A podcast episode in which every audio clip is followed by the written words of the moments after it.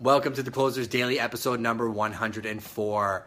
So, we've been touring people all day long looking at investment properties and thought we'd touch on something when it comes to finding off market deals. And what that is, is finding an off market deal may not always be what it's cracked up to be. Make sure you've got somebody in your pocket so that you can get the real story on that property and have somebody represent you in the transaction.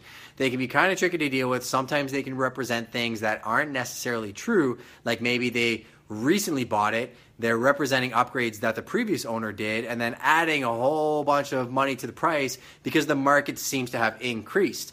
You know, you got to be really careful and look into the backstory. Always Google the address. You'll be surprised at some of the things that pop up when it comes to that address and don't get emotional about it. I always say this to people, but leave your emotion out of it. You know, if it fits your portfolio and the numbers work, take a look at it. And if they're making a whole bunch of money but the number still works for you, don't necessarily worry about them. Worry about what you're doing.